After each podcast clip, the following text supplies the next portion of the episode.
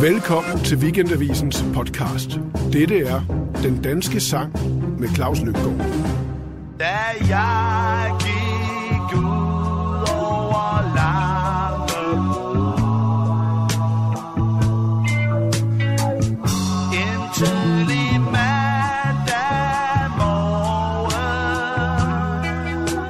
jeg første gang hørte Langebro med gasolin, gik den rent ind, fordi jeg kunne relatere til det, der var i sangen. Jeg kunne relatere til stemningen i sangen. Jeg kunne relatere til teksten. Det var foregik på Christianshavn, hvor jeg var født, og øh, hvor, som jeg kendte udmærket, selvom jeg på det tidspunkt boede med mine forældre i en forstad. Så var der også en eller anden øh, tone i Kim Larsens stemme. Han havde en eller anden måde, hvorpå øh, han, han ligesom afleverede teksten, så det kom til at virke som en personlig henvendelse. Jeg følte på mange måder, han sang direkte til mig. Stor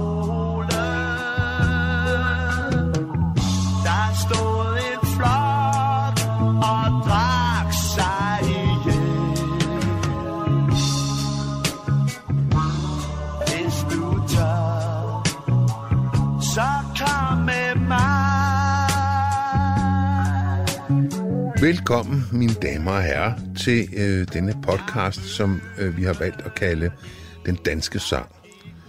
Og det er øh, et program, hvor vi vil gennemgå ni danske sange fra 1970 og frem til faktisk 2018, som på en eller anden måde har haft en afgørende betydning for den måde, hvorpå jeg opfatter dansksproget musik. Vi snakker om Gasolins første album, som bare hedder Gasolin, som kom i 1971, som meget hurtigt fik et, øh, et godt ry i de kredse, hvor jeg færdedes. Jeg gik jo i skole dengang, jeg gik i det, der hed Realen. Jeg var de der 14-15 år gammel, og vi var meget optaget af rockmusik, øh, min, mig og mine venner. Det var noget, som vi virkelig gik op i, og har du hørt det ene, har du hørt det andet, kender du den plade, kender du det band, og så videre. Ikke? Så på den måde, så var det noget, der spredte sig som sådan en slags øh, løbeild, det der med, at nu er der kommet det her, et nyt dansk orkester, som ikke bare var gode til at spille, hvad man gik meget op i, eller hvad jeg gik meget op i, men som også sang på et dansk, hvor man på en eller anden mærkelig måde øh, kunne genkende det, der blev beskrevet. Øh, det blev mere markant hos gruppen hen ad vejen. Den, øh, den første gaslinplade er sådan lidt splittet mellem, øh, øh, at de er ved at finde deres stemme, men på Langebro, som er åbningsnummer på pladen, der rammer de den klokkerent. Man kan sige, der bliver deres identitet til som orkester, samtidig med, at de ligesom inddrager os i processen. Vi bliver på en eller anden måde også medskabende omkring det her. Lad os lave et dansk rocksprog. Lad os prøve at tage denne her genre, som vi har stjålet fra England og USA, og gøre den til noget lokalt. Ligesom fra alle de andre sange, vi kender, som vi har sunget, siden vi var børn, hvad enten det var de små synger, eller højskolesangbogen, eller salmebogen, eller hvad det var. Lad os prøve at skabe et, et dansk rocksangsprog.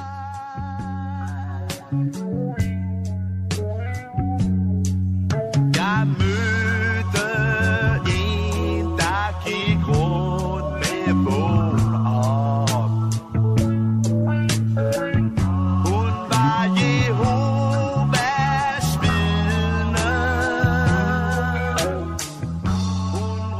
råbte Langebro øh, er jo for mange indbegrebet af noget, som er meget dansk. Øh, det er en af deres berømteste og mest elskede sange, og den øh, bliver stadigvæk spillet rundt omkring øh, af mennesker ved en lang række øh, forskellige lejligheder. Den er rimelig nem at spille på guitar og så videre, og så videre. Den har kun de der fire simple vers, og der er ikke noget omkvæd i sangen. Det skyldes jo, at melodien er tyvstjålet. Det er den så ikke, fordi det er det, der hedder en traditional. Det vil sige en sang, som er så gammel, så at dens ophavsperson ligesom er gået i glemmebogen. Og der, hvor øh, Gasolin, eller i det her tilfælde faktisk Kim Larsen havde hørt den, det var sådan en plade, der stod rundt omkring på alle studenterhyblerne dengang, som, øh, som var en plade, man, der var, man så ret tit. Det var en plade, der hed Joan Baez in Concert. Hun var sådan et folkemusikikon. Hun var amerikaner, selvom hun, som man kan høre navnet, jo havde meksikanske aner. Øh, og kom frem allerede omkring 1960, hvor hun slog sig op på udelukkende at fortolke traditionelt, øh, traditionelle engelske, øh, skotske og amerikanske folkesange. Det var før man ligesom havde den der idé om, at man skulle skrive sin egen sang selv. Det kom lidt senere.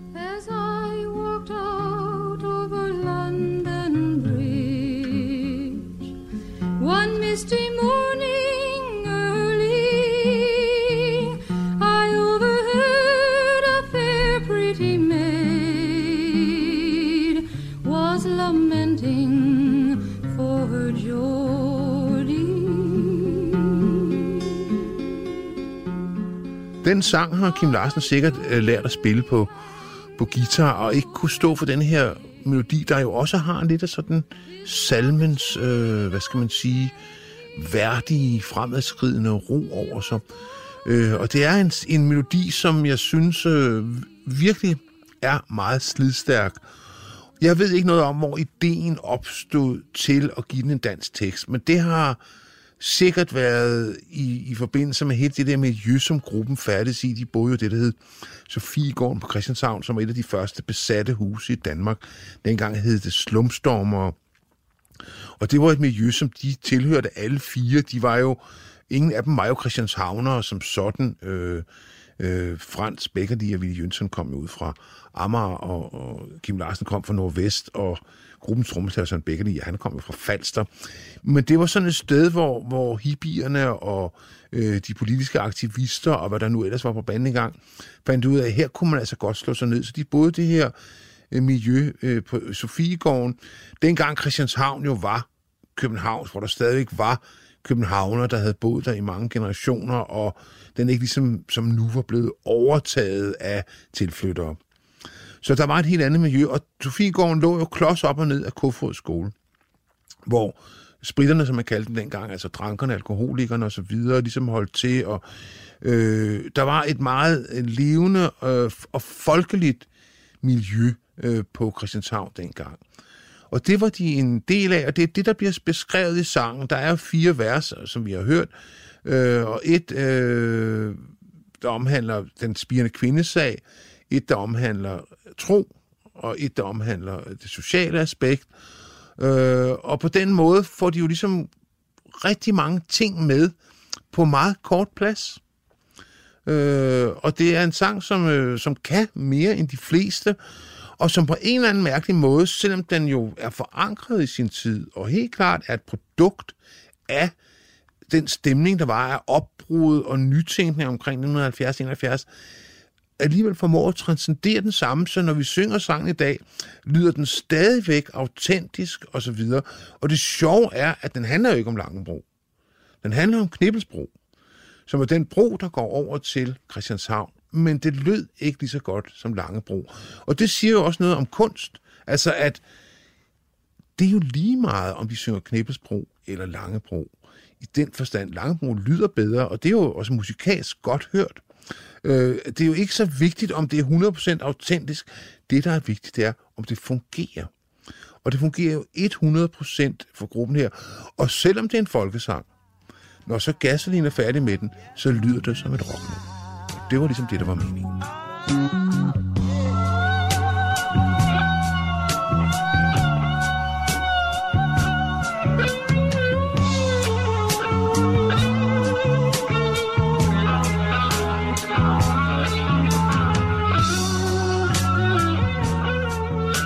Det, som Gasolin gør her, hvor de forvandler en folkesang, øh, en traditionel folkesang, til et reelt rocknummer, det er selvfølgelig, at de hiver hele rockarsenalet ind. Vi har en elektrisk bas, vi har en trommeslager, som betoner 2 og 4. Oven i det ligger man så en, en, øh, Øh, en, en guitarist, som helt klart er inspireret af Jimi Hendrix, øh, og det vil sige, har helt det der arsenal af effekter med indover. Altså, det er ikke en, en elektrisk guitar, der bare sætter en forstærker. Der er pedaler, der er wow og forvrængning og så videre, så videre, som er med til at give den, denne her kant, som gør, at selvom det er et langsomt nummer, selvom det er jo på mange måder en ballade, så er det ikke så mindre en rockballade. Og endelig, og det er meget vigtigt at få med, så er hele Kim Larsens måde at synge på helt klart rockorienteret. Senere går han hen og bliver mere sådan visesanger, folkesangeragtig, men, men når han synger med Gasolin, så har han ligesom, hvad skal man sige, øh, Mick Jagger mere end Osvald Helmut i baghovedet med i bagagen, og det er ligesom det, han afleverer der. Det er en rockpræcision. Og derfor har man taget noget, som hørte til en tradition, og uden i og for sig nogen kan se sammenføjninger, skabt noget nyt i en anden tradition. Og det er faktisk det epokegørende ved sangen Langebro og Gasolins entré på den danske musikscene i det herrens år 1971.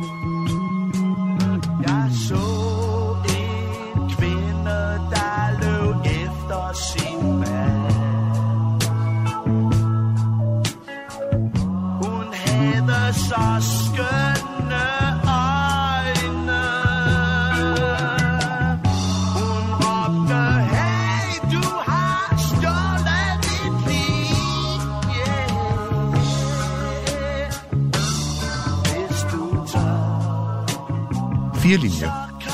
Fire vers og fire linjer. Det er, hvad sangen består af. Når man har så lidt at arbejde med, er det meget vigtigt, at hver eneste ord betyder noget. At hver eneste ord i sangen på en eller anden måde fører den videre. Der er ikke plads til baby, baby og åh i dit og dat. Man bliver nødt til virkelig at koncentrere sig. Der er ikke det berømte omkvæd, vi når frem til. Det er jo der, hvor den, man kan høre, det er en folkesang. Øh, og det gør de meget mesterligt øh, ved at, at bruge de her fire linjer. De ender alle sammen med den samme punchlinje. Hvis du tør, så kom med mig. Og det er jo også en udfordring til lytteren. Altså her er verden i al sin gro og skønhed øh, og alt de der ting der. Øh, så hvis du tør, så kom med mig ud i virkeligheden. Altså, det er en sang, som ikke... Altså, meget musik har jo et eller andet eskapistisk element over sig, eller vil have os til på en eller anden mærkelig måde at, at, at føle, øh, føle nogle bestemte ting. Men her er der så nogen, der, siger, der tager os i kraven og siger, velkommen til virkeligheden, kammerat. Og det er en af de ting, som jo øh, Gasson excellerede i hele karrieren igennem. Det er en af grundene til, tror jeg måske, at så meget af musik holder sig så godt. Det er, at det er forankret ikke på en socialrealistisk måde, fordi der er jo hele tiden også en mytisk jeg så en kvinde, der løb efter hende, sin mand. Hun havde så skønne øjne. Altså, øh, så råber hun så, hey, du har stjålet mit liv, så hvis du tør. Men det, den der, hun havde så skønne øjne, der kommer lige sådan, den får lige en drejning, hvor man kan sige, det er rigtigt, at kvinden, øh, hun, er, hun er træt af ham, støder, der, hun løber, løber efter, og der er helt klart kur på tråden, og det kan kun, når man ser den store samling, tænkes ind i den gryne kvindebevægelse osv. osv. Men hun havde altså skønne øjne. Så bliver hun til den her smukke furie, som Kim Larsen jo elsker. Han elsker jo de der stærke kvinder, der ved, hvad de vil. Det er hele hans værk bærer jo præg af en utrolig kærlighed til kvinden, og også en idealisering, som måske er øh, ikke sådan a la mode, men som skulle er meget sød og sympatisk på en eller anden mærkelig måde. Heller det en, en hader for agt, ikke? Langebro var jo en del af en bølge af dansksprog musik, som kom frem omkring 70-71 af mange forskellige årsager, hvor en af dem måske var, at vi ligesom stod over for at skulle bestemme os for, om vi ville ind i EU, som dengang hed EEC, eller ej. Og der var ligesom sådan en, en, en rejsning, en nationalist, sjov nok, en sjov, en, en nationalistisk rejsning på venstrefløjen, hvor man begyndte at snakke om, at hvis man ligesom ville have fat i folket, den der mytiske størrelse, man opererede med dengang, så skulle man også tale sprog, de kunne forstå. Der havde man jo allerede oplevet, at Danstoppen var blevet lanceret der i 69, og det var jo det musik, som det folk, man gerne ville have i tale, lyttet til. Og der var mange forskellige eksponenter for det her dansksprog musik. Der var øh, Røde Mor, og der var øh, Skovsen og Ingemann, som er herfra, hvor vi står, der kom jo samtidig med Gasolin, og dengang lidt overskyggede dem. Det var den, den store plade i 71, hvor herfra, hvor vi står. Øh, men det, som de her forskellige øh, folk, der begyndte at synge på dans sammen skabte, det var, at de viste, at man kunne synge på et vedkommende og nutidigt dansk om nogle emner, som man normalt ikke havde fundet i musikken før, som man bestemt ikke fandt i danstoppen for eksempel. Øh, som jo var den dominerende genre, hvis der skulle synges på dansk, ligesom det, man målte sig op mod. Og så sjov nok var det også der, hvor John Monsen dukkede op, som var en mand, der havde et ben i hver lejr med, der er noget galt i Danmark, hvor han på den ene side var samfundskritisk, og på den anden side kunne gå rent ind på danstoppen. Øh, han var sådan en person, som det var svært at have. Så der var rigtig mange, der, øh, der arbejdede for ligesom at, at synge nogle sange på dansk, der på en eller anden måde også, som det jo med Brandes øh, udtrykhed, på en eller anden måde sat problemer øh, under debat, eller du ved, påviste nogle ting, Men når det var bedst, ligesom hos Gaslin og Skovsen og Ingemann, så var det uden præg. Det åbnede en lang række døre, det der med, at man ikke behøvede at sidde der med sit elendige skoleengelsk, eller skulle lige skulle måle sig op mod Dylan og, og Neil Young og Joni Mitchell, som jo virkelig kunne sproget og skrev nogle sindssygt komplekse, voksne tekster. Så kunne man synge øh, mere frit for leveren om nogle af de ting, der, der optog en, og det var da i hvert fald helt sikkert noget, der påvirkede hele min generation rigtig meget, at dansk ligesom åbnede sig som sangsprog, der ikke tilhørte nogle traditioner, vi havde svært ved at operere med dengang, altså højskoletradition og salmetradition, men som handlede om os her og nu i 1970'ernes polariserede politiske Danmark. I den her podcast har vi lyttet til Gasolins Langebro og snakket lidt om dens betydning som startskud for den dansksprogede øh, rockmusik. Næste gang kigger vi på Trilles Hej Søster, og snakker lidt om øh, troubadour-traditionen og den politiske musik i 1970'erne. Jeg giver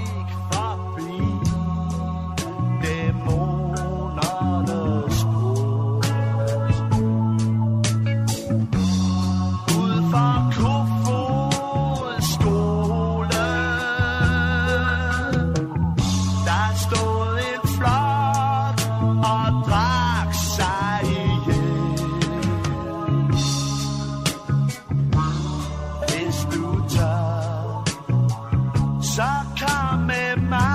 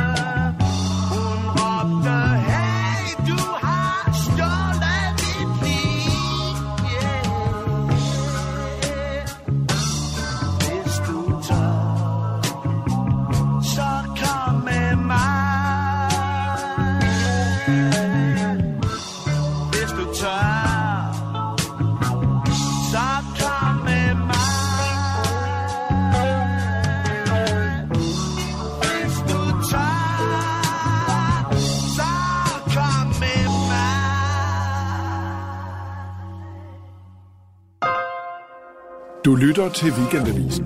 Hør alle udsendelser på weekendavisen.dk-podcast.